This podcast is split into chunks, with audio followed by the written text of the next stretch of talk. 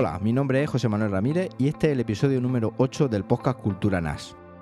Hola, yo soy David Aragón y este es vuestro podcast de referencia en el mundo de los servidores NAS, la virtualización y las redes de computadores. En esta ocasión, David y yo vamos a responder a todas las preguntas de los oyentes que no tuvieron cabida en el episodio anterior. ¿Nos acompañáis?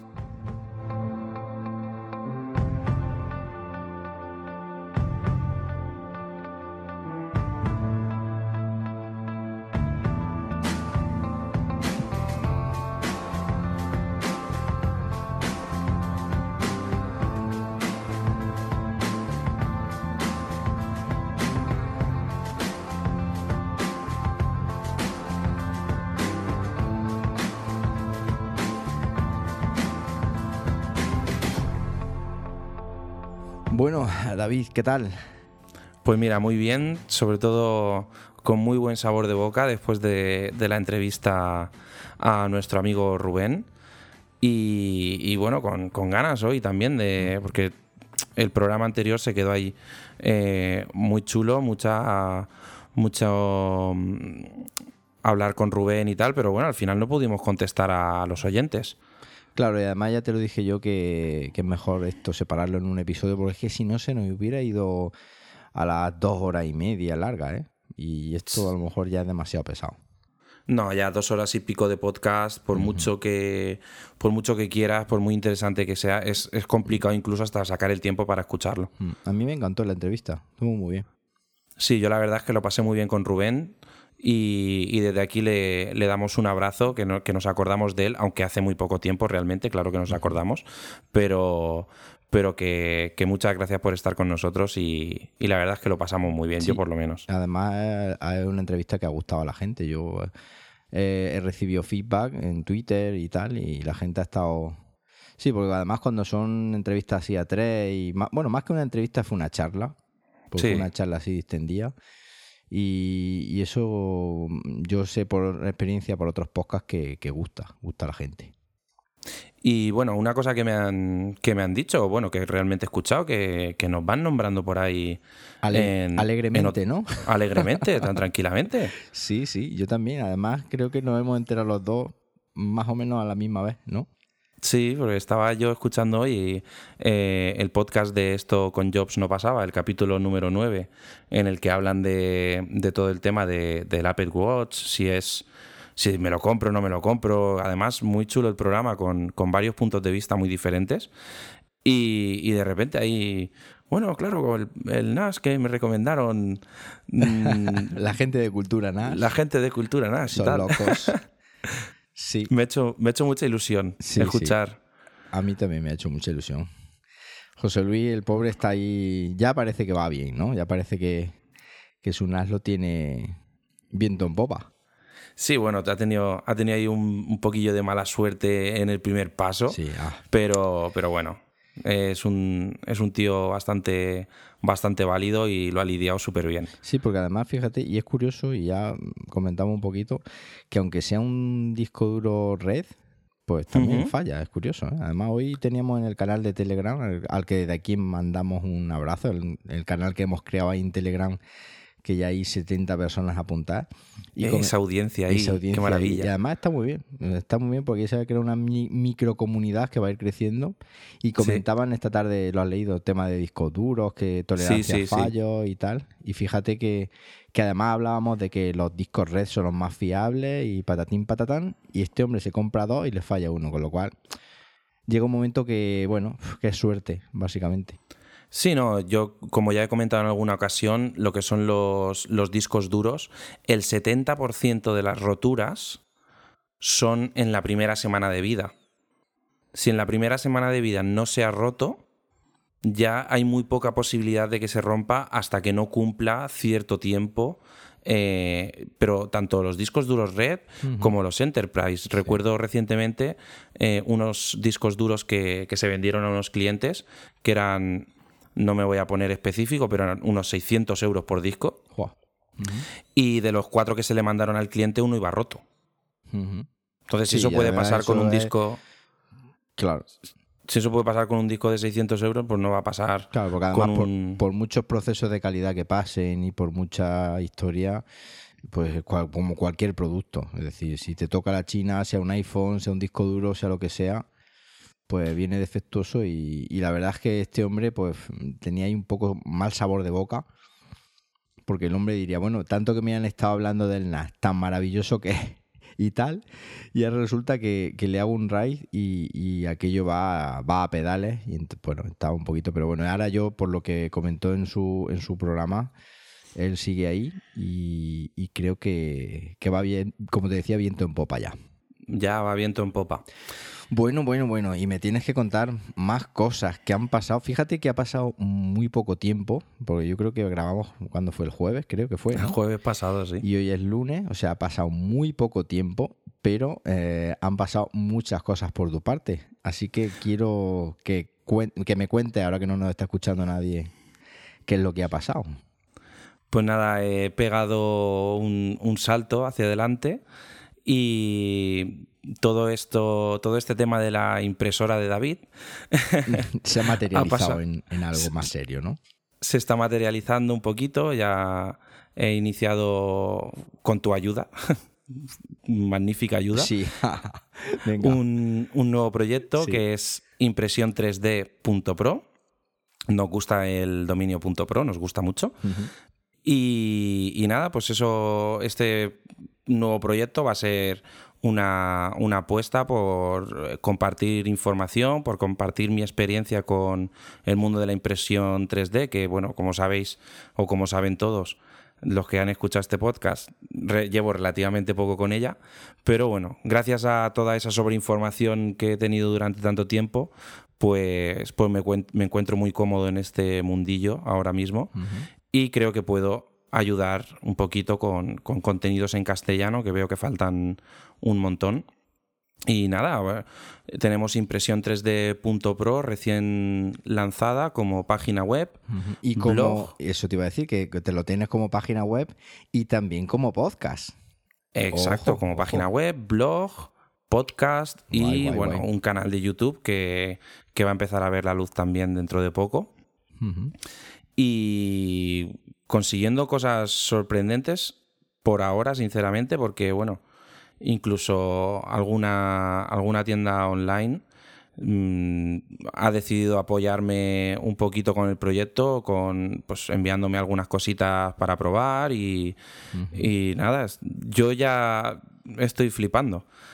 Sí, no, hombre, además es, un proyecto que, yo desde aquí le auguro éxitos, éxitos a gogo, porque además ya te lo comentaba yo, que era el momento, era el momento de dar el salto y no pensárselo. Y de hecho, como me comentabas, eh, comentarle a la audiencia, a, la audiencia que eh, ya está en, iTunes, está enviado el, podcast a iTunes, con lo cual en un par de días, eh, tres como mucho, lo tendrán disponible. Ya lo irás poniendo por Twitter, en la cuenta de Twitter, que también pondremos, bueno, pondremos toda la información en, la, en, la, en las notas del programa para que la gente lo tenga ahí todo muy recogidito y, sepan por dónde andan, ¿no? Sí, a ver si se animan a escuchar Impresión 3D, este nuevo podcast que va a salir ahí al aire dentro de poco. Ya, ya está grabado el capítulo cero. ya lo he escuchado, ¿eh? sí, sí, sí. Fui de los primeritos, el primero. sí, de hecho, eh, una curiosidad que, que un oyente de Cultura NAS, no sé cómo se enteró, y, me, y me, sin, cuando todavía ni siquiera tenía eh, publicado el capítulo, ya me estaba preguntando, David, que tengo problemas con la web porque es que no, no consigo encontrar el, el podcast. Y digo, claro, si es que todavía no lo he grabado. si todavía no está, ¿cómo va a estar? Sí, hay hambre, hay hambre de... Y además que es un tema muy interesante, muy, muy interesante. Ya verás cómo va, porque además, eh, aparte de ser un tema muy interesante, es viene verdad que es un tema nicho, pero es un tema nicho que, que, despierta el interés incluso de la gente que no es a lo mejor tecnológica o que por supuesto no está metida en el mundo de los NASE y tal. Y, vamos, es un tema que, yo estoy deseando ya de escuchar el primer episodio, el episodio, digamos, formal del podcast, a ver qué, qué enfoque le da y, a ver qué, qué me cuentas ahí. Sí, bueno, al principio va a ser, vamos a iniciar un poquito en el, en lo básico, ¿vale? Iremos pues sobre todo hablando sobre tema de impresión 3D, los básicos de qué tienes que, saber, un poquito como empezamos Cultura NAS, y a partir de ahí pues iremos dando rienda suelta a, nuestra imaginación y si la audiencia le gusta, pues sí, y participan y todo eso, pues iremos dando feedback y, mejorando con todo lo que nos digan. Sí, porque además la audiencia luego te va a ayudar mucho, porque muchas veces los programas, incluso como este que, vamos a grabar esta noche, eh, estos programas mm, los crea la audiencia, es decir, con las preguntas, con las dudas, con qué impresora, qué pongo, qué quito, qué pieza, cómo hago esto. Luego al final eh, te van a coser a preguntas, obviamente, y, claro, y, te van a salir los programas, te van a dar el tema de los de los podcasts y luego también, pues, obviamente, el, feedback que va a, digo, digamos, retroalimentar cada uno de tu, de tu episodio. Pues sí, la verdad es que tengo muchas ganas de empezar. Yo tengo mucha suerte de no tener tiempo. Fíjate sí, ¿verdad? Porque si yo tuviera tiempo, me acababa comprándome una impresora 3D, con lo cual gracias a Dios no tengo tiempo.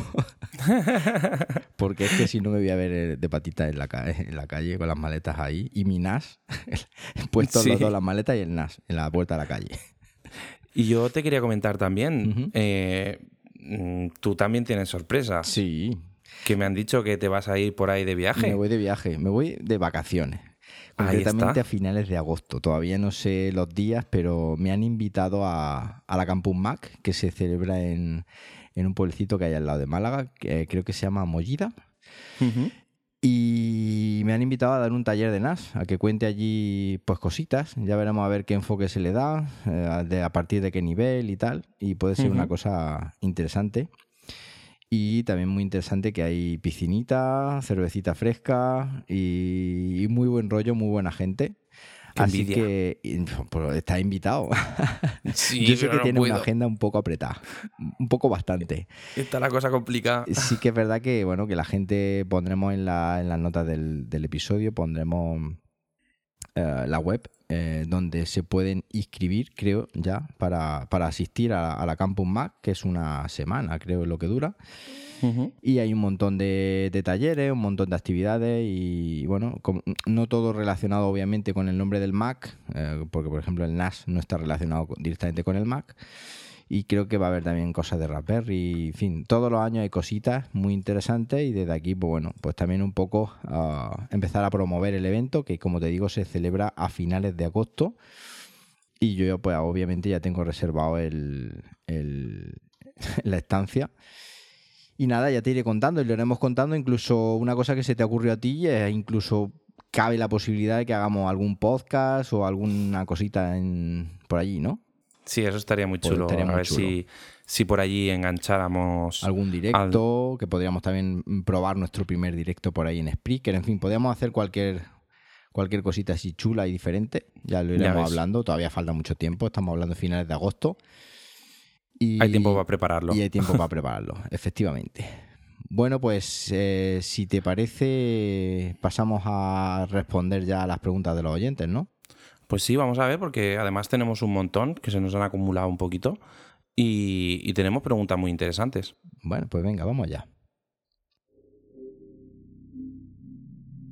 Estáis escuchando Cultura NAS con José Manuel Ramírez y David Aragón. Bueno, pues eh, vamos a empezar con.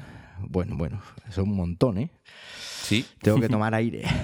Toma aire, venga. Bueno, eh, la primera es de Alfonso Ibáñez. Dice, buenas tardes, he descubierto vuestro podcast sobre los NAS y estoy enganchado, es muy bueno. Quería haceros una pregunta sobre una duda que me ha surgido al escuchar vuestro programa. Tenemos una pequeña empresa y tenemos instalado un RS812 con 4 bahías y 12 terabytes de almacenamiento total. Soy usuario de Mac y estoy acostumbrado a ordenar las fotos con iPhoto o actualmente con Fotos. Me gustaría utilizar Photo, eh, PhotoStation habla de Synology, para eh, que las personas que trabajamos con el NAS, tanto con Mac como con PC, puedan visualizarla rápida y cómodamente. ¿Cómo puedo hacer para que los demás usuarios, aparte del administrador, accedan a PhotoStation sin tener que entrar en la web del NAS? Actualmente estoy probando el programa, entrando como administrador y tengo acceso a todo, datos, configuraciones, etc. Pero quiero que los usuarios solo accedan a las fotos. Utilizamos el NAS como un servidor de datos y cada usuario tiene acceso solo a la carpeta que necesita. ¿Puedo hacer algo similar con PhotoStation? Uh, muchas gracias anticipada y seguir así por el podcast que es muy bueno y entretenido. Saludos. Bueno, pues muchas gracias Alfonso por tu, por tu pregunta, por tu información. a ver, la primera pregunta en realidad es sencillo de hacer. Yo uh, no veo mayor problema. Es decir, eh, el, hombre dice que cómo puede hacer para que eh, cómo puede hacer para que los demás usuarios, aparte del administrador, accedan a PhotoStation sin tener que entrar en, la web del NAS. Bueno, pues simplemente aquí se trata de jugar con, los propios usuarios del NAS, ¿vale? Y este hombre se tendría que ir al panel de control. Voy a hacerlo yo también desde aquí. Pinchando en el panel de control. En usuario y en avanzado perdón, en usuario y en el usuario que él corresponda o que él quiera, pues le va a dar a, editar y en aplicaciones ahí debería de ver um, debería de ver su PhotoStation, que investigue por ahí. No quiero mm, profundizar mucho la respuesta para mm, no alargarnos demasiado, pero entre eso y en las propias configuraciones de PhotoStation, pues em, lo puede hacer sin ningún problema. De hecho, PhotoStation es una, aplicación eh, individual, ¿no? Sí, es totalmente individual, está fuera de... O sea, no es una aplicación que forme parte de, de, lo que es el, sistema operativo como tal. Claro, y además yo creo que está hecha eh, adrede para que, mm, para que, digamos, se establezcan diferentes permisos mm, y diferentes permisos a usuarios, digámoslo así, de forma individual para que cada usuario acceda a su carpeta. Y esto se puede hacer fácilmente desde las configuraciones, o bien desde el panel de control del DSM, o lo puede hacer, ya digo, eh, directamente siendo administrador de PhotoStation desde el propio PhotoStation que hay una, opción para, configurar los, usuarios. Y entonces ya utilizar las aplicaciones móviles y, cada uno de los usuarios vería su, su, foto. De hecho, yo creo que lo tuve así. Ah, con mi mujer y yo teníamos álbumes diferentes. Las fotos que iba haciéndole ella a la niña y tal, la iba subiendo por un lado. Y, yo la iba subiendo por otro las mías y no, y no chocaban no chocaban las, librerías, cada uno podía tener las librerías, luego podíamos compartir librerías entre los dos. Y la verdad es que, vamos, que eso, si, de todas maneras este usuario tiene mm, o no le da en la tecla con las indicaciones que le hemos dicho, pues podríamos preparar o podría prepararle un, tutorial paso a paso en la web de, cómo hacerlo, ¿no? Claro, perfectamente. ningún problema. Bueno, ya nos contará eh, Alfonso cómo, le resulta este tema. Bien, pues vamos con eh, Eduardo Arrechea. Dice, buenas tardes, José Manuel y David. Llevo desde hace un tiempo planteándome comprar un NAS y tras escuchar vuestro podcast, llevo los tres primeros capítulos en dos días. Madre mía, qué tortura. He decidido eh, que necesito uno para vivir. Bueno, genial. Suena a broma, pero eh, veréis que para mis necesidades es muy recomendable. En el caso es que dispongo de un HTPC, a nivel bastante premium configurado con Kodi y eh, especificando más con el sistema Salón Digital. No sé si conocéis, eh, no sé eh, si, lo conocéis, pero si no es así os dejo un link con la info de su web. descargo mucho material, películas y series, todo en HD de mucha calidad. Y me presento con el problema de que en estos momentos tengo cuatro discos duros externos de 2 terabytes cada uno de ellos llenos hasta la bandera. Tengo cuatro conectados al HTPC, pero considero que no es la mejor eh, forma de tenerlo por varios motivos. El primero es eh, que no creo que sea lo más aconsejable tener una colección tan amplia de unos discos externos de 2,5 pulgadas conectados todos al ordenador del salón. Creo que puede acabar cascando alguno, además eh, que no creo que sea lo mejor para el ordenador tener cuatro, ocupados cuatro puertos USB con discos que exigen bastante potencia. Además de que ya me he quedado sin espacio. El segundo problema que tiene este hombre es que en estos momentos solo puedo disfrutar de todas estas pelis y series en el ordenador del salón, pero quiero poder verlo también en el otro salón que tengo. El primero es casi exclusivo para ver cine, en la cocina y en la televisión de la habitación. Y luego el tercero es que ahora mismo eh, sumar peli a la colección es un engorro. Me las bajo en el Mac Mini, conecto uno de los discos duros externos al Mac, paso la peli, luego descargo los metadatos de Kodi, pero bueno eh, pero luego vuelvo a conectar el disco al Mac para arreglar esos metadatos y es que en muchos casos modificar los fan art, que son las portadas. He oído a David que también es fan de Kodi y sabrá de lo que hablo. Y por último, y a modo extra, decir que en el segundo salón no tengo equipo para visualizar. Es por ello que me he enamorado del eh, QNAP TS453A. Con él mataría dos pájaros de un tiro. Tendría las películas en el para toda la casa y además no tendría que comprar un segundo HTPC en el salón, ya que el 453A me haría eh, de ordenador de salón. Como veis, esta eh, ¿Cómo veis esta posibilidad? ¿Me recomendáis otro equipo? El Kodi para QNAP se puede exprimir al máximo con skin pesada, add-on, etc. El mando de QNAP eh, funciona también con Kodi. Estaba convencido que era el equipo perfecto, pero en el tercer capítulo, en temas de descargas multimedia, precisamente para lo que necesito, habéis eh, rajado bastante en favor, bajado, rajado bastante de QNAP en favor de Synology. Bueno, tengo otra duda. Eh, el motivo por el que no me he lanzado a comprar ante un NAS es porque tengo entendido que para poder reproducir las películas prácticamente todas a 1080p con alto bitrate, eh, en distintas partes de la casa debo cablear toda la casa con cable de red, ya que con wifi mm, tendré problemas. Si es así, puedo convertir en un verdadero dolor de cabeza y un gasto para el bolsillo. Quedo a la espera de que me podáis aclarar mis dudas y muchísimas gracias, gracias y felicidades por vuestro excelente podcast. Ya tenéis un fan más. Uf, madre mía, este hombre tiene... La verdad es que nos ha expuesto la situación de forma perfecta. Yo ya le comenté, le escribí en el, en el correo, eh, le contesté en el correo, eh, pero he querido traerlo aquí porque bueno, es una duda bastante eh, completa que mm, puede, em, puede ayudar mucho a, la gente que, nos escucha. Bueno, en, dice sí, la verdad es que tiene, tiene el caso bastante, realmente lo tiene bastante claro, pero todavía no lo sabe. Ya, además no es tan. O sea, es una parrafada muy larga, pero luego tampoco es tan. La solución la, la propone él, en realidad. No la proponemos nosotros. Bueno, en realidad, mm, lo primero agradecer lo del salón digital, no lo conocía. Yo no sé si tú lo conocías. Yo lo había oído hablar de, algún cliente, pero no, me había animado a, mirarlo. La verdad es que está bastante chulo. Yo quiero probarlo, no lo he podido probar pero quisiera también eh, dar una probada si tengo tiempo. Bien, el tema de, para resumir un poco, el tema del HTPC este que tiene el hombre, es, yo lo veo que es una tortura tener cuatro discos duros ahí, con, mm, bajarse eh, mm, con el Mac Mini creo, luego desconecta, arregla los metadatos, los pone otra vez. Yo creo que es un poco bastante engorro, obviamente.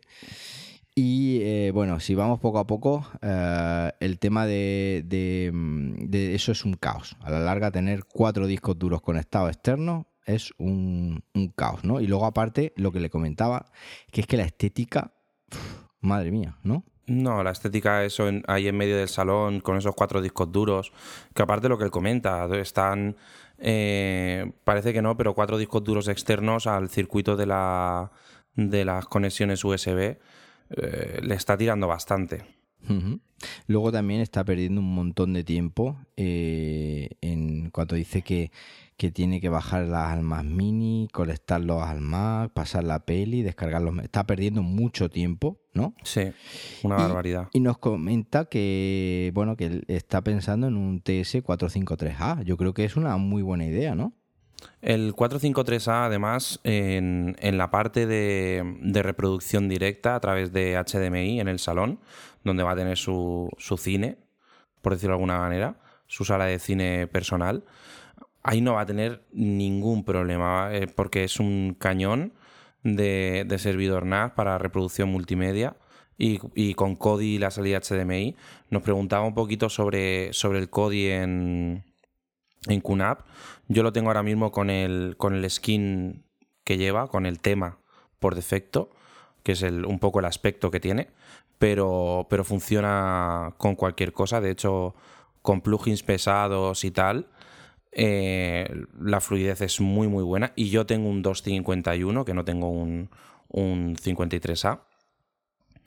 Y para el tema de descarga, pues ahora le comentamos. Mm, además, eh, al tener eso, al tener eh, procesador Intel, doble salida HDMI y encima ampliable a 8 GB, pues es un, aparato muy chulo porque incluso puede tener dos televisiones o una televisión y un monitor o cualquier cosita ahí conectada. Sí. Y, da mucho, mucho juego. Luego, hombre, nosotros rajamos de QNAP, no, no rajamos nunca de ninguno, simplemente damos... Es que no hay ninguno que sea el, mejor, es decir, ambos tienen cosas buenas y cosas malas en función de lo que... de lo que lo va, para qué lo vayas a usar.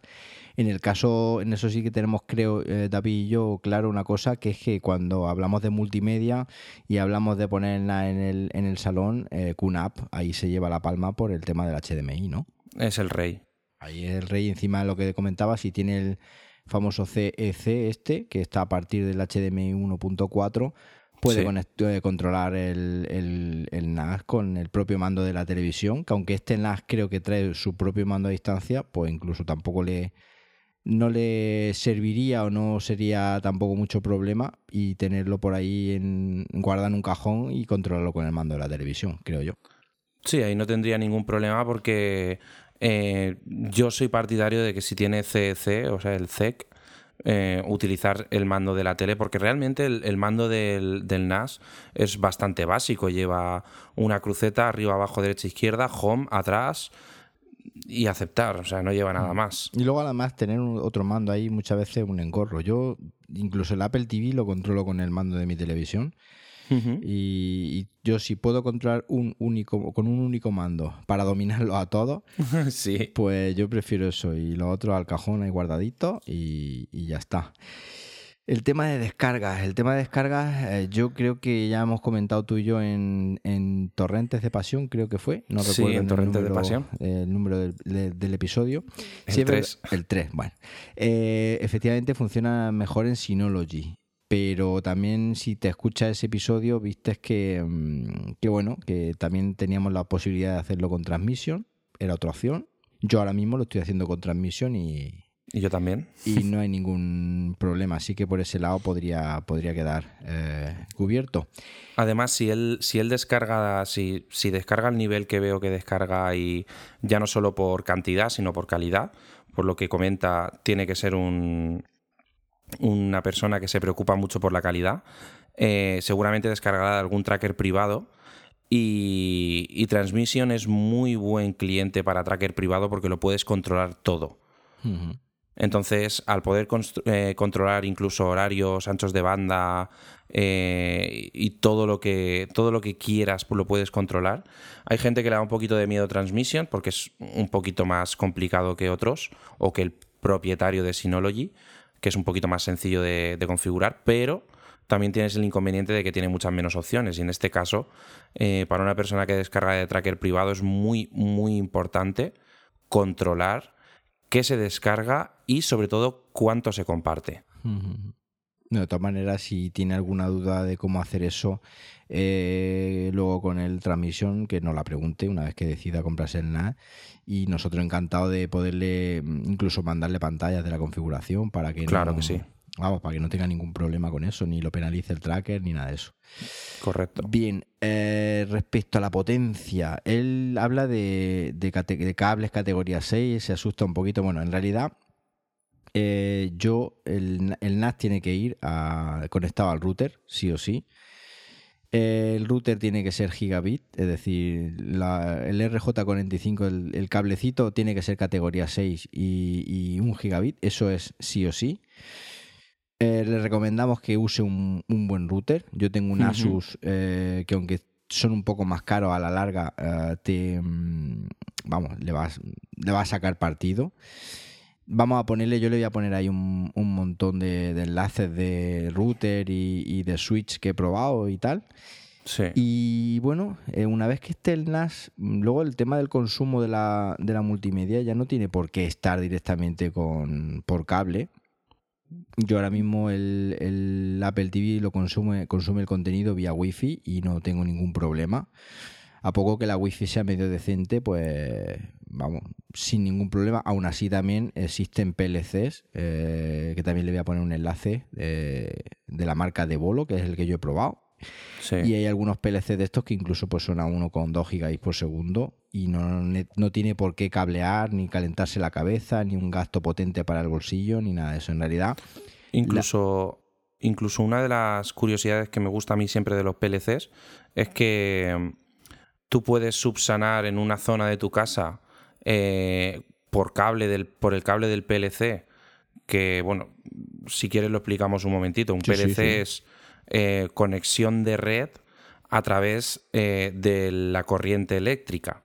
¿Vale? Por explicarlo así muy rápido y muy sencillo. Conectas un, aparatito en un enchufe, conectas otro aparatito en un enchufe, tienes emisor receptor, por decirlo de alguna forma, y eso es totalmente transparente para, para el usuario y es muy sencillo de configurar.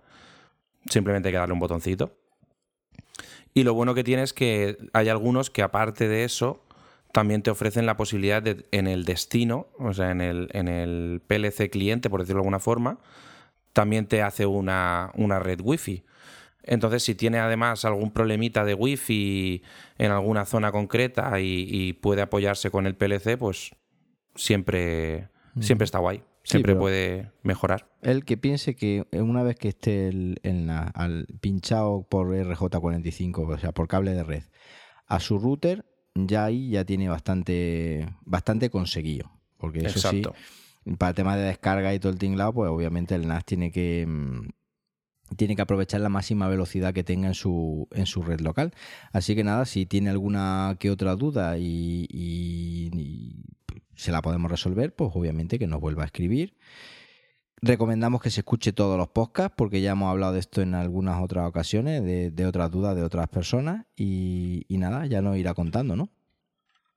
Claro, ahora eh, que vaya mirando un poquito lo que necesita y, y, que, y que ya decida y si tiene cualquier duda que se ponga en contacto con nosotros.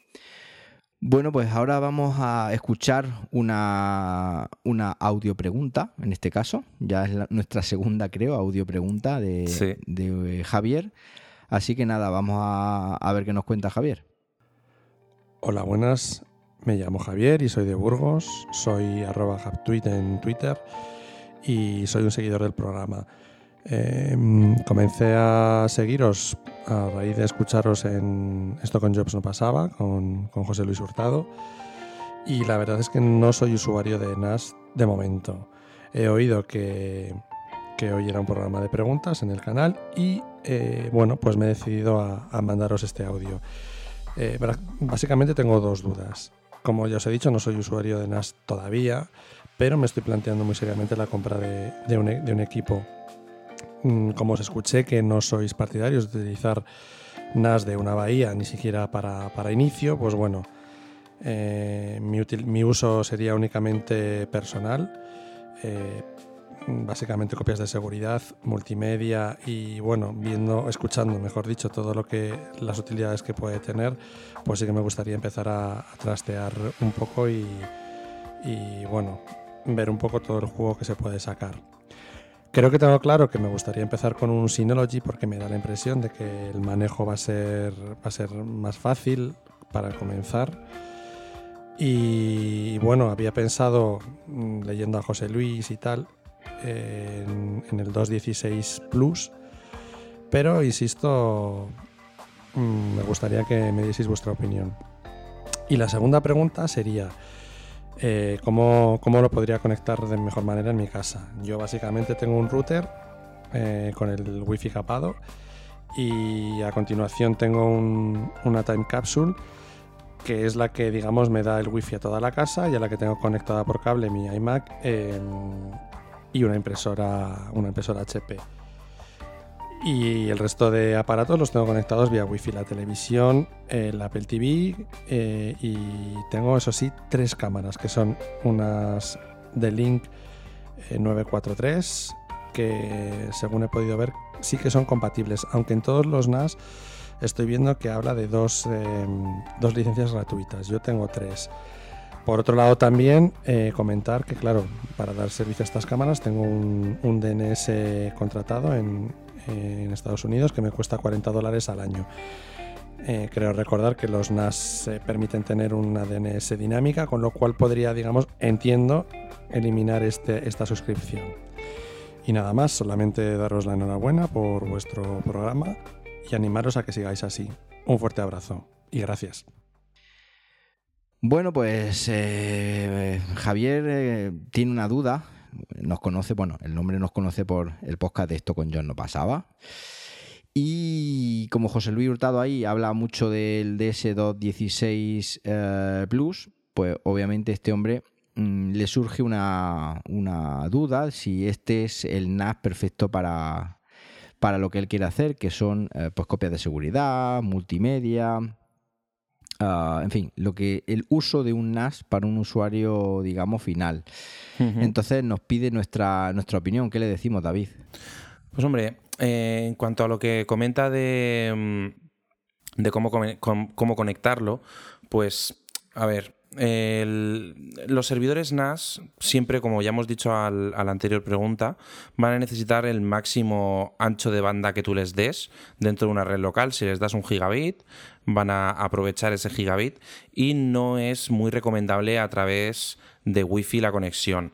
Ya que comenta que, que va a conectarse a través de un time capsule, pues mm, por wifi mejor que no, que no lo utilice porque realmente eh, va a perder el, el 80% de, de, la funcionalidad de. Ya no de la funcionalidad, ¿no? sino de la velocidad del NAS. Además, eh, este hombre dice que el, router tenía la wifi deshabilitada, con lo cual, si yo simplemente sería este NAS, que yo creo que, que, está muy bien para lo que él quiere, es decir, es un NAS que además mm, es un NAS longevo, porque es un NAS que va, va a darle eh, muchas, satisfacciones para lo que él comenta de copia de seguridad multimedia y luego para alguna cosita más, por si yo eh, luego quiere montarse su web y lo que hemos estado hablando así en, a, pequeña escala. Y, como te comentaba, pues directamente al Time Capsule en uno de los puertos gigabit que tiene libre, ahí se quedaría pinchadito y todo perfecto. Y luego este hombre también nos comenta que tiene tres cámaras IPs y hasta ahora dice que está para controlarlas, tiene un DNS dinámico contratado en USA eh, y está pagando el hombre 40 pavos al año eh, por ese DNS dinámico. Y claro, aquí en este caso, mm, el NAS, mm, cualquiera de ellos, ¿no? Eh, te, da un par de licencias gratuitas para poner un par de cámaras.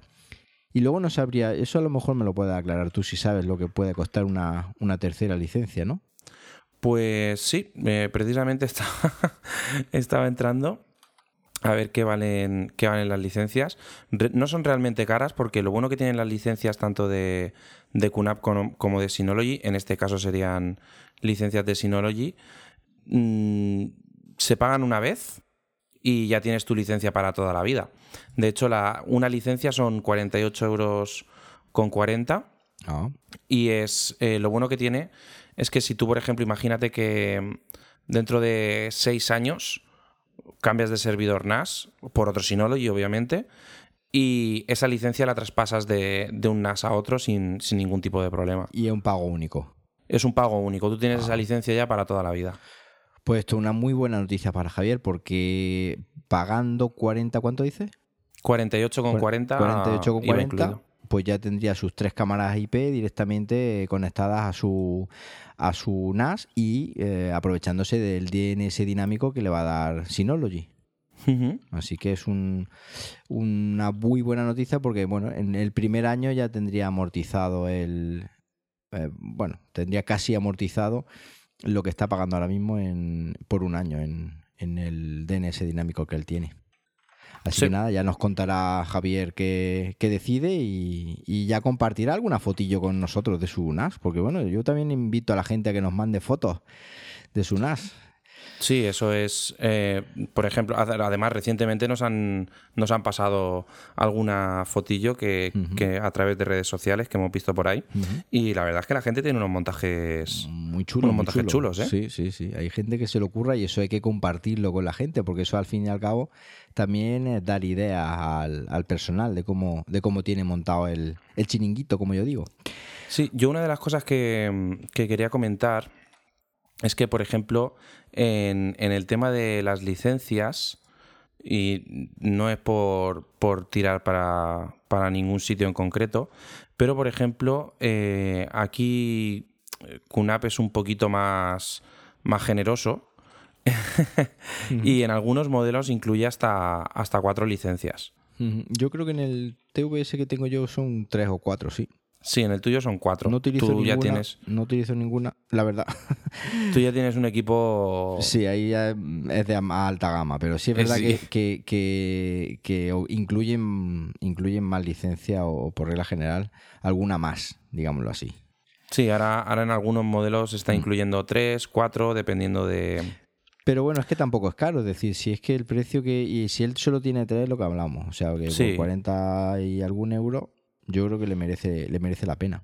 Sí, yo me iba al caso concreto del 253A, que viene con, con cuatro licencias. Estaba aquí como un loco buscándolo para asegurarme 100%. Ah, genial, sí, sí, sí. Pero, pero sí, el 253A, que lo sepa simplemente, no es porque se vaya a otro sitio, eh, pero que tiene la conexión HDMI con 4K Está en la, en la- y- eh, eso te iba a decir, que está en la misma gama, más o menos, ¿no? De y cuatro licencias y su, y su esto de O sea que ahí ya. Bueno, otro Yo- nosotros damos todos los datos. Sí, claro. Ya la decisión, al fin y al cabo, el que tiene que poner la pasta y, y comprarlo es el, el usuario final. Que luego no nos digan, oye, que me he enterado Claro, que te da cuatro que- licencias. Claro, claro, claro. Así es. Bueno, pues vamos con Ángel Suárez y dice, hola, mi nombre es Ángel, os sigo desde Alicante, este es paisano tuyo, Este es paisano mío. tanto en más que teclas como cultura NAS. Código fuente lo tengo ahí ahí, pero soy muy, soy muy pato para esas cosas. Bueno, hace tiempo que uso el servicio de VPN en dos localizaciones con un DS eh, 213J con el que me inicié ya hace unos años en este mundillo de los NAS y un DS eh, 216 Play, porque creo que le falta el 2, ¿no? DS 216 Play, comprado a Cludea, por cierto. En caso que tengo activada la VPN con PPPT y PPTP y me funciona perfecto excepto por un comportamiento raro que resulta un poco molesto para eh, cosas concretas. Me explico. Como os decía, la VPN funciona bien porque el uso principal que le doy es acceder a una parte de una página web configurada para permitir solo ciertas IP y eso funciona bien. El lío viene con las direcciones locales, pues si intento acceder a alguna red remota conectado por la VPN no me resuelve bien la IP. He probado desde el iPhone, desde el iPad y desde el MacBook- y la conexión eh, me resuelve solo las locales. Eh, esto lo he podido comprobar llamando a la IP 192.168.01, que es la IP del router, en dos sitios mm, desde los que me conecto y me lleva al router local, no al remoto. Hasta ahí nada raro, todo apunta a algún fallo de configuración, pero no, aquí viene lo bueno. Lo que os he comentado me pasa solo de Wi-Fi a Wi-Fi. Si accedo desde 3G, 4G, tanto desde el móvil eh, como el iPad, sí que me resuelve la IP, eh, la IP en la red remota. En el Mac con la conexión 3G no resuelve, se queda congelado el navegador y devuelve timeout. En todos los dispositivos he activado en la configuración de la conexión a la VPN la casilla enviar todo el tráfico a través de la conexión VPN. Este comportamiento es el que me ha descolocado. He probado varias configuraciones, pero no doy con la tecla, por eso busco vuestro experto consejo, alguna idea. Muchas gracias por compartir todo vuestro conocimiento con tanta gente. Un placer eh, poder escucharos. Saludos, Ángel Suárez. Bueno, pues eh, yo creo que este hombre se está haciendo un poco lío, ¿no? ¿O no? O no me he enterado yo muy bien de lo que quiere, porque mm, mm, habla de conectar a una VPN desde su red local, a su propia red VPN o algo así. No. No. Eh, lo ver. que yo he entendido, o porque sinceramente me he leído la, la pregunta Sí, un par de veces. un par de veces y con también. esta Ujú. una tercera, eh, y sinceramente leída por ti la he entendido mejor. Mm. Eh, el problema que tiene es que tiene dos, dos ubicaciones totalmente diferentes. ¿vale? Desde la ubicación A se conecta a la ubicación B y desde la ubicación B se conecta a la ubicación A. ¿vale? Tiene dos, dos sitios desde do- donde se conecta a diferentes VPNs. Lo que le pasa a él es que tanto desde la ubicación B como desde la ubicación A, cuando se, cuando se conecta eh, desde, desde su casa a la oficina, por poner un ejemplo, cuando pone la IP eh, 192.168.0.1, en vez de salirle el router remoto, donde se- a, la, a la conexión IP, que se- o sea, a la conexión VPN a la que se está conectando desde su casa a la oficina, le sale el router de su casa. Pues esto pasa, en mi humilde opinión, porque tampoco es que sea experto 100% en, en VPNs, eh, hablo más que nada por una experiencia propia que me, que me ha pasado a mí. A mí me pasaba lo mismo y lo que, lo que terminé haciendo fue poner las DNS de, mm, de, mi, de mi conexión VPN con la IP remota a la que me estaba conectando. Y en ese momento ya salía todo mi tráfico a través de la VPN. Y por lo tanto podía conectarme a las, a las IPs de la otra red como si estuviera en local. Yo creo sinceramente que es un tema de DNS. Sí, entonces tú lo, dices de que configure los dos servidores VPN con las DNS. Correcto. no, el, servidor no, lo que es el cliente. Ah, perdón, perdón, sí. El cliente, VPN sí, sí, que le ponga la DNS remota. Sí, además yo lo tengo así. Claro. Yo lo tengo así. Vamos, yo solo tengo en una ubicación, porque yo me conecto desde fuera aquí a casa y yo en el cliente tengo el DNS eh, dinámico de, de QNAP.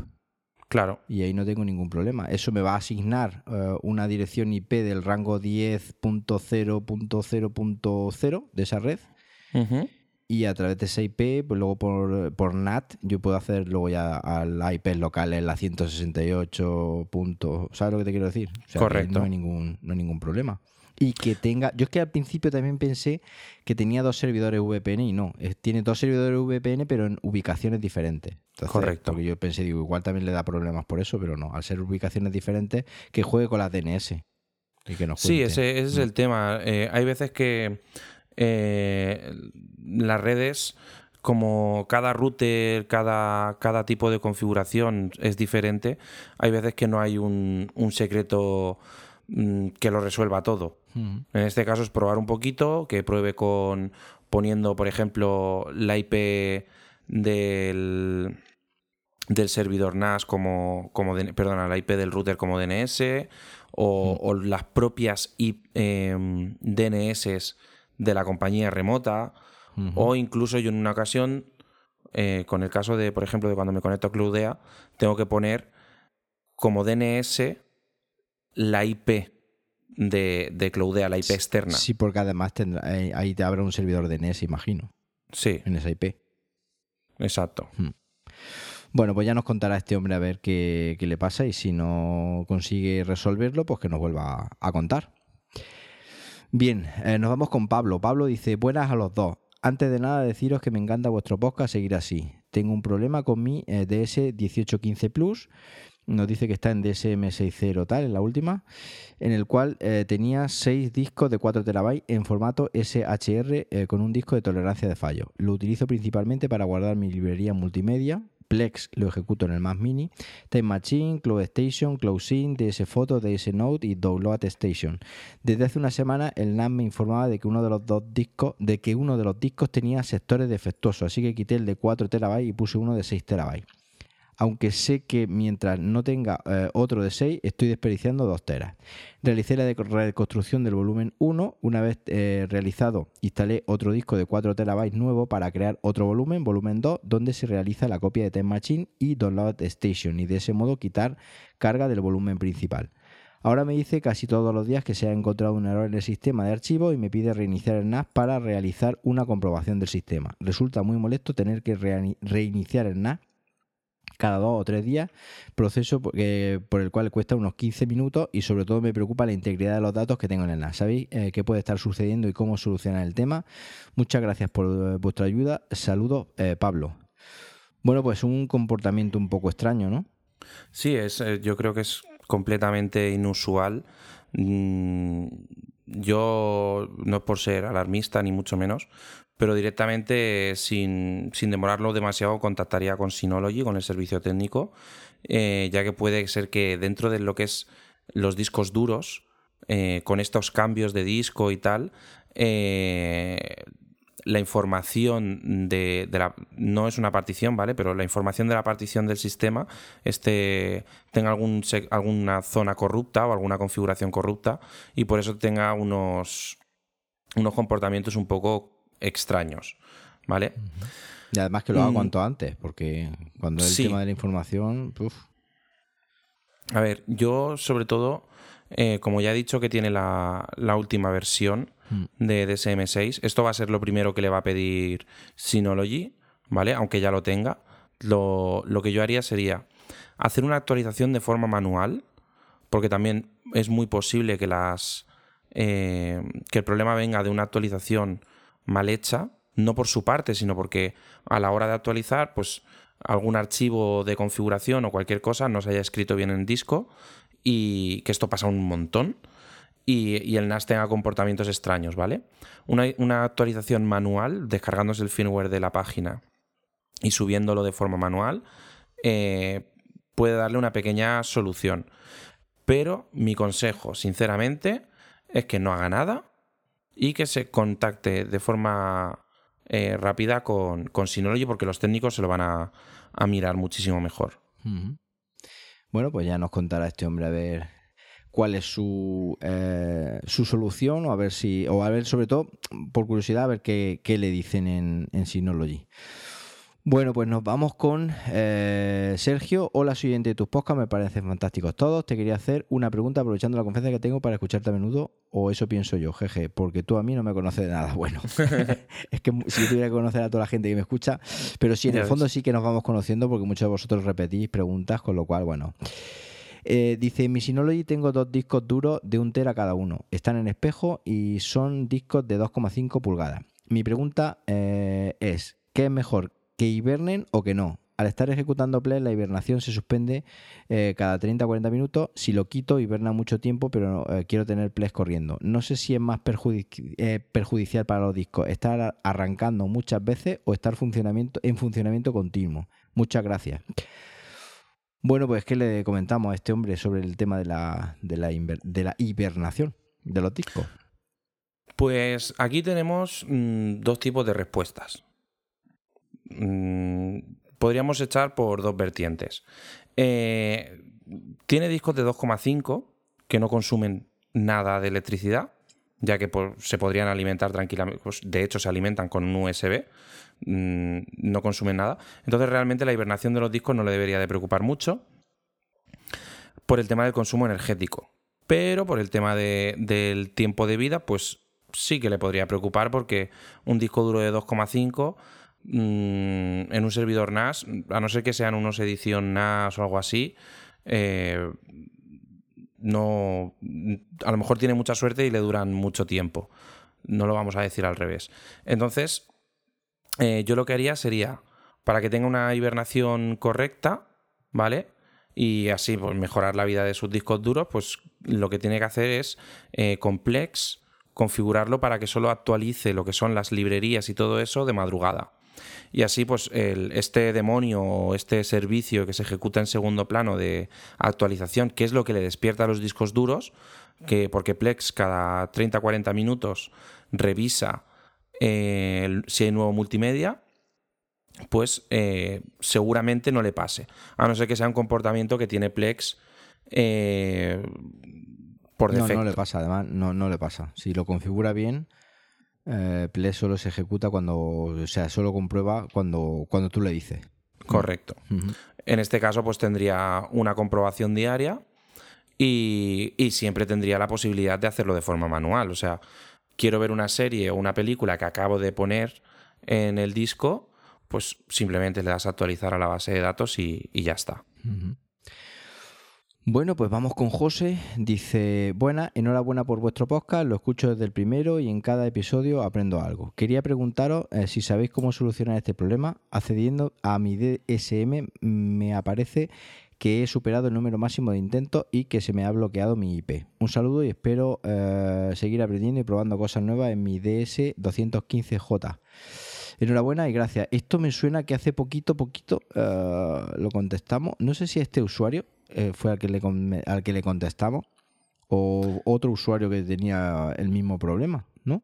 Creo. Yo creo que es muy probable que sea otro porque es una, es una pregunta que además en, nuestro, por ejemplo, en nuestro soporte técnico es súper recurrente. Es raro el día que no nos entra una, consulta eh, sobre este tema.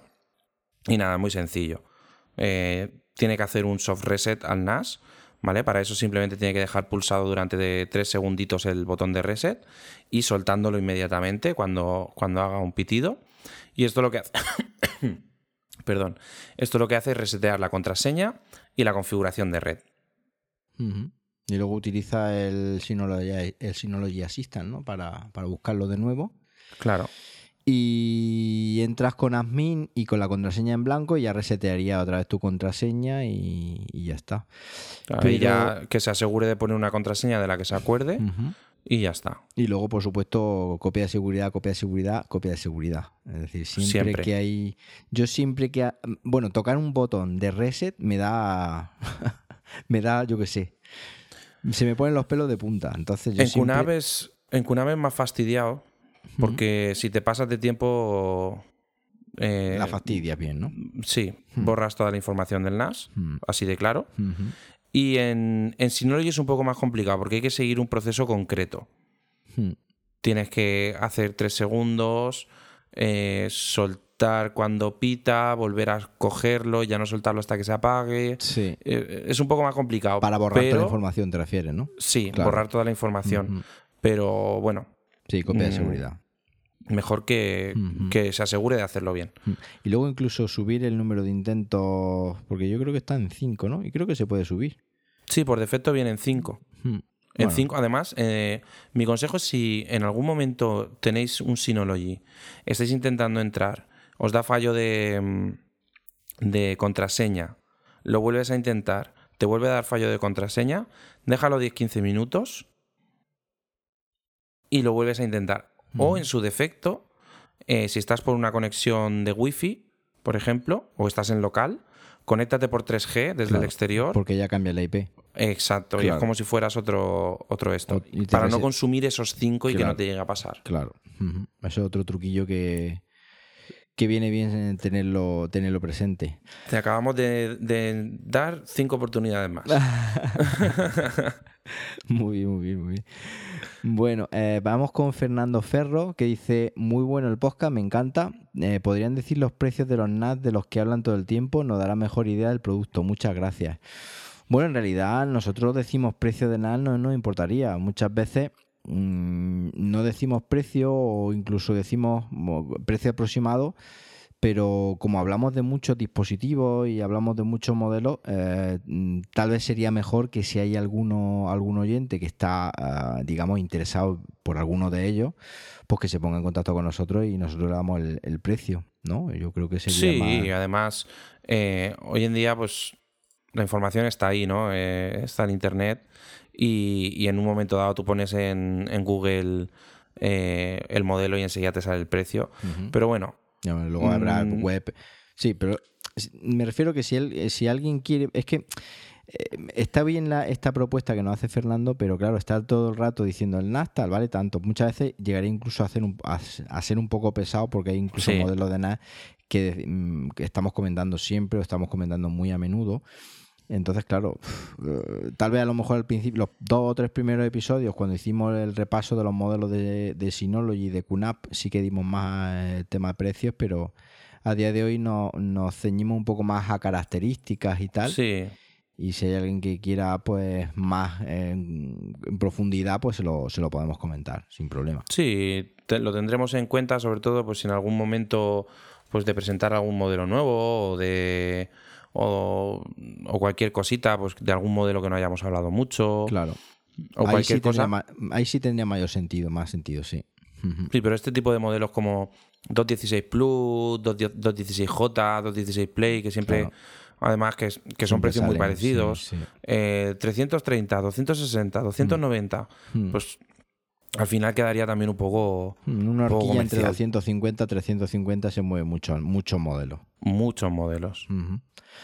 Bueno, pues vamos con M. Alberto. Dice: Os escribo porque desde que ha habido la última actualización de mi NAS eh, QNAP 253 Pro ha dejado de transcodificarme. Antes transcodificaba perfecto, pero ahora eh, hace todos los pasos necesarios y cuando se, eh, se halla al 0% no sigue eh, y en pantalla de tarea finalizada me pone error. Como soy San Google, me gustaría saber qué, es posible. Pues sí, aquí yo, mm, ha sido a raíz de, actualizar, nos comenta, no lo había leído, pero sí fue a, través de, o sea, tras la última actualización. Entiendo que es a la QTS 421 cuando ha, tenido ese, ha empezado a tener ese problema. no sé, yo no he, no he, no he transcodificado todavía con esa, no he puesto todavía eh, en la, a, transcodificar con esa, con esa versión. No sé si tú lo has podido probar. Sí, yo lo probé el otro día y, de hecho ahora mismo he, vuelto a probarlo porque hice la, actualización la hice después y sí que es cierto. ¿Mm? A mí me pasa lo mismo y no me había dado cuenta. Pues entonces a lo mejor eh, habría que reportárselo a la gente de QNAP, imagino. Yo eh, se, lo, se lo comentaré a los técnicos, pero de todos modos, eh, una de las cosas que, suele funcionar mucho es que reciban varias, varios tickets por lo mismo. Hmm. Entonces, aunque yo se lo, aunque yo lo vaya a reportar a QNAP, que seguramente mañana lo haga, mañana es martes, pero bueno, vosotros lo escucharéis posiblemente sí, pasado. miércoles pasado, sí. Em, es muy factible que, lo hagamos varios, porque siempre, si hacemos un poquito de ruido, seguramente se den un poquito más de, prisa, En, solucionar esto, que puede ser un bug con una versión o con un código en concreto o cualquier cosa. ¿En qué modelo has probado tú? Yo en un, en un, en un 451. O sea que no es el mismo modelo y, tampoco funciona. Correcto. Y de pues hecho me, me pareció me lo puedo apuntar yo para poder... Sí, para poder yo probarlo también, apuntármelo. Y ya si a mí tampoco me funciona, pues eh, reportarlo yo también y ya varias personas que reportan lo mismo, eh, pues esto le forzaría un poco a, acelerar el, el, digamos, el parche. Sí, además me pasa con, con los MKV y con, y con otras, o sea, y con capítulos de series que son MP4, que realmente se lo debería de, de, limpiar, incluso reproducir por web sin transcodificar, o sea, es un MP4 que debería de funcionar. Pues es una cosa de la que no me había dado cuenta. Y sí que es cierto que me pareció escuchar el otro día antes, o sea, el viernes, a mi compañero de un, de un cliente que lo, que lo reportaba, pero como yo lo utilizo por HDMI, mm, no me había dado cuenta. Hmm. Claro, tú en realidad no estabas transcodificando. Claro, yo lo uso con, reproducción directa. Claro. Bueno, pues eh, pondremos esa incidencia y a, ver, y a ver qué pasa. Vamos con Jesús, dice, buenas noches, lo primero felicitaros por los podcasts más que tecla de Cultura NAS que me acompañan en mis muchos viajes en coche. Gracias a vuestros podcasts me he conectado Em, he conectado mi iPhone por VPN a un Synology 213J que tengo desde hace unos años y pienso usarlo eh, mucho estas vacaciones. Os cuento mi problema con mi DS213J. Hace unos meses podía reproducir películas alojadas en mi NAS desde eh, dos reproductores a la vez, un disco duro multimedia o dos media y un Android TV Minix X8H Plus, sin problema. Desde hace una semana y utilizando solamente el Mini, eh, en, los, en los momentos de mucha acción de una película, la reproducción va a tirones y el sonido se entrecorta. Esto mismo sucede si reproduzco desde un PC. Los archivos eh, que uso suelen ser MKV de entre 3 y 7 GB. En el NAS solo tengo puesto un disco duro de 3 TB, lleno al 84%, y todos eh, los aparatos están conectados con cable de red categoría 6. Un saludo y muchas gracias y ánimo con este proyecto. Bueno, pues muchas gracias a ti. Es muy raro, muy raro, volvemos a lo mismo. ¿eh? Además están dos preguntas muy relacionadas, que algo que funcionara, que funcionaba, mejor dicho, ha dejado de funcionar de la, de la noche a la mañana. Yo creo que te decimos que nos gustaría saber si, si, bueno, si siempre has reproducido este tipo de archivo MKV sin, sin problema, entiendo que sí.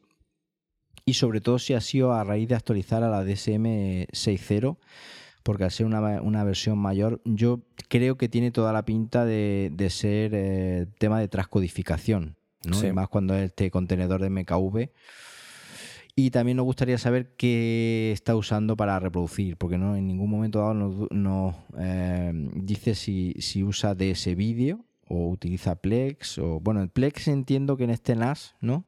No, en este NAS no, no, lo, puedo utilizar, no lo puedo utilizar. Pero más que nada saber si reproduce por DLNA, si es reproducción directa. Claro. Eh, qué tipo de sistema utiliza, porque eso nos va a ayudar muchísimo a dilucidar qué es lo que, qué es lo que pasa pues ya no, nos dirá, incluso que nos mande un correo con pantallazo de configuración.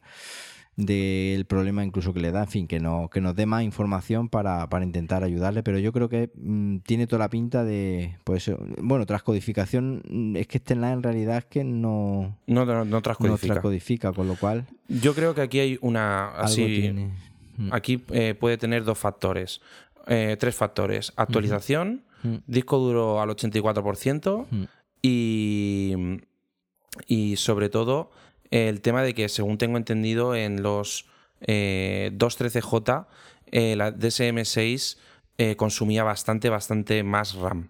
Entonces, eso puede ser que le haya mermado un poquito la capacidad. Mm, bueno. Eh, vamos con David. Dice: Hola José Manuel y David. Eh, contaros que ya instalé mi cuarto disco en el NAS. Eh, lo configuré como volumen independiente y cifrado. La misión de este cuarto disco va a ser almacenamiento de fotos y vídeos familiares. De ahí la importancia del cifrado para mí. Lo que me falta es buscar un disco externo como segunda copia o estoy pensando en un básico solo para backup. A ver qué os parece la idea y cuál me recomendáis para dicha misión. En el último podcast simplemente deciros que es un gustazo escucharos. De nuevo, muchas gracias por, compartir vuestra sabiduría. Bueno, pues muchas gracias a ti, David, por, por escucharnos. Yo había pensado en un DS216J, ¿no? Sí. Mm, como segundo NAS, o incluso si quiere un poquito menos, pues un 116J que ya hemos hablado de él, que es bastante, bastante económico para el rendimiento que da. Sí, y en ese caso sería mm, mejor que tener un disco duro externo, ¿no?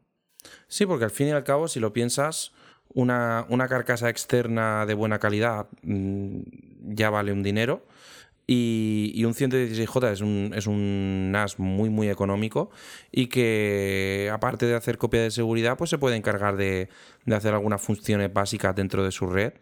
Incluso puede ahí diversificar un poquito los servicios y alguna cosa que no le sea muy crítica que la, que la ejecute el 116. Claro, incluso dejar, por ejemplo, el suyo.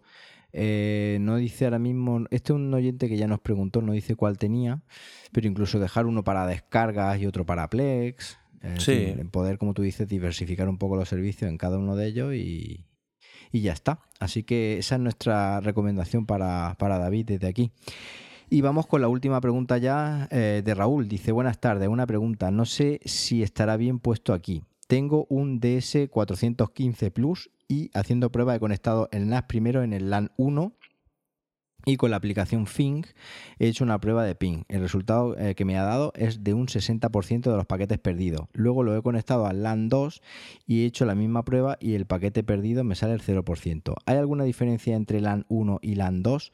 Luego al conectar los dos, eh, los dos eh, RJ45 como lo ha explicado en el blog me da 0 paquetes perdidos, pero si conecto el LAN 1 solo siempre me sale un 45 a un 60% de los paquetes perdidos. Me tiene un poco perdido porque eh, perdido. ¿Por qué pasa esto? Muchas gracias y un saludo y enhorabuena por el podcast. Este hombre, eh, por lo que entiendo yo, está haciendo un ah, link aggregation y está obviamente cuando tiene, no sé ahora mismo qué configuración ha, escogido, no sé si tiene un switch eh, gestionado, no lo sé. Eh, pero está jugando y haciendo pruebas desconectando uno eh, en el bond este que está creando está desconectando uno de los dos y dice que cuando, cuando desconecta el, primero del LAN 1 mm, dice que se le pierden paquetes y cuando desconecta el, el, 2 dice que, no entonces no sé si tú eh, podrías decirle algo más pero esto ya os digo que depende de, de cómo configure este, este link aggregation ¿no? Sí, aquí tiene mucha. Aquí el, el tema está en que hay una barbaridad de variables. Eh, todo depende, incluso puede ser hasta el cable. Mm, aquí hay un millón de variables que pueden afectar a, al tema de la conexión. Yo personalmente he tenido agregación de puertos en el QNAP. Recientemente la, la deshabilité y ni por mejor ni por peor, sino porque cambia un poquito la topografía de mi red. Y realmente, pues no le veo un, un, razonamiento lógico a que por un cable te pierda paquetes y por el otro no. En realidad, en mm. realidad, si lo tiene como eh, como balanceo, yo creo que, eh, o como, no me acuerdo qué modalidad había ahora mismo, tendríamos que mirar, tendría que mirarlo yo en, este caso, pero indistintamente de que desenchufe uno u otro, la LAN debería de, seguir funcionando, ¿no? Por un, correctamente, totalmente. No sé, yo que nos mande alguna pantalla al correo, algún pantallazo de la configuración que, tiene y que nos dé sobre todo más, más detalles si, si está utilizando un hardware con un switch eh, que soporte este protocolo y, en fin, o, está haciendo pruebas con la modalidad esta nueva que se sacó Synology hace poco que no necesitaba el switch eh, gestionado. Correcto. Si quieres eh, algún episodio, de hecho creo que lo teníamos por ahí pendiente, podríamos hablar de, link aggregation y cuándo merece la pena hacerlo y cuándo no, y el hardware que necesitamos y, todo el tinglado, porque también esto es una, una típica duda que le suele surgir a la gente cuando dice, bueno, tengo aquí dos puertos, eh, voy a hacer link aggregation, pero muchas veces a lo mejor eh, es mm, trabajo en balde, ¿no? Porque si no nos acompaña el resto de hardware o, no tenemos muy claro para qué, pues igual eh, no merece la pena hacerlo, hacer ese link. Yo ya te digo que lo tenía puesto y lo quité. Yo también lo tenía y ahora mismo ya no en el NAS principal no, lo tengo ni en el otro tampoco. Así que, pero bueno, eh, es una duda y intentamos de, eh, que nos aclare cómo lo tiene hecho y, y si podemos darle más datos, pues se los daremos desde aquí. Claro que sí. Bueno, David, pues hasta aquí este episodio número 8 del podcast Cultura NAS. Eh, muchísimas gracias por el interés mostrado y por los minutos que nos habéis dedicado a su escucha. Si tenéis dudas o queréis más información sobre lo que hemos hablado aquí, podéis contactar con nosotros por Twitter, bien en la cuenta arroba o bien en la cuenta de David arroba. También podéis eh, realizar este contacto mediante el formulario de contacto de la página web jmramirez.pro y por último y si nos importa pues nos gustaría que nos dierais una valoración de 5 estrellas en iTunes para que bueno esto que habéis escuchado pues llegue a más gente como vosotros. Si os ha gustado no os perdáis el siguiente episodio del podcast Cultura NAS porque seguro que os va a gustar mucho más. Hasta entonces, adiós. Adiós.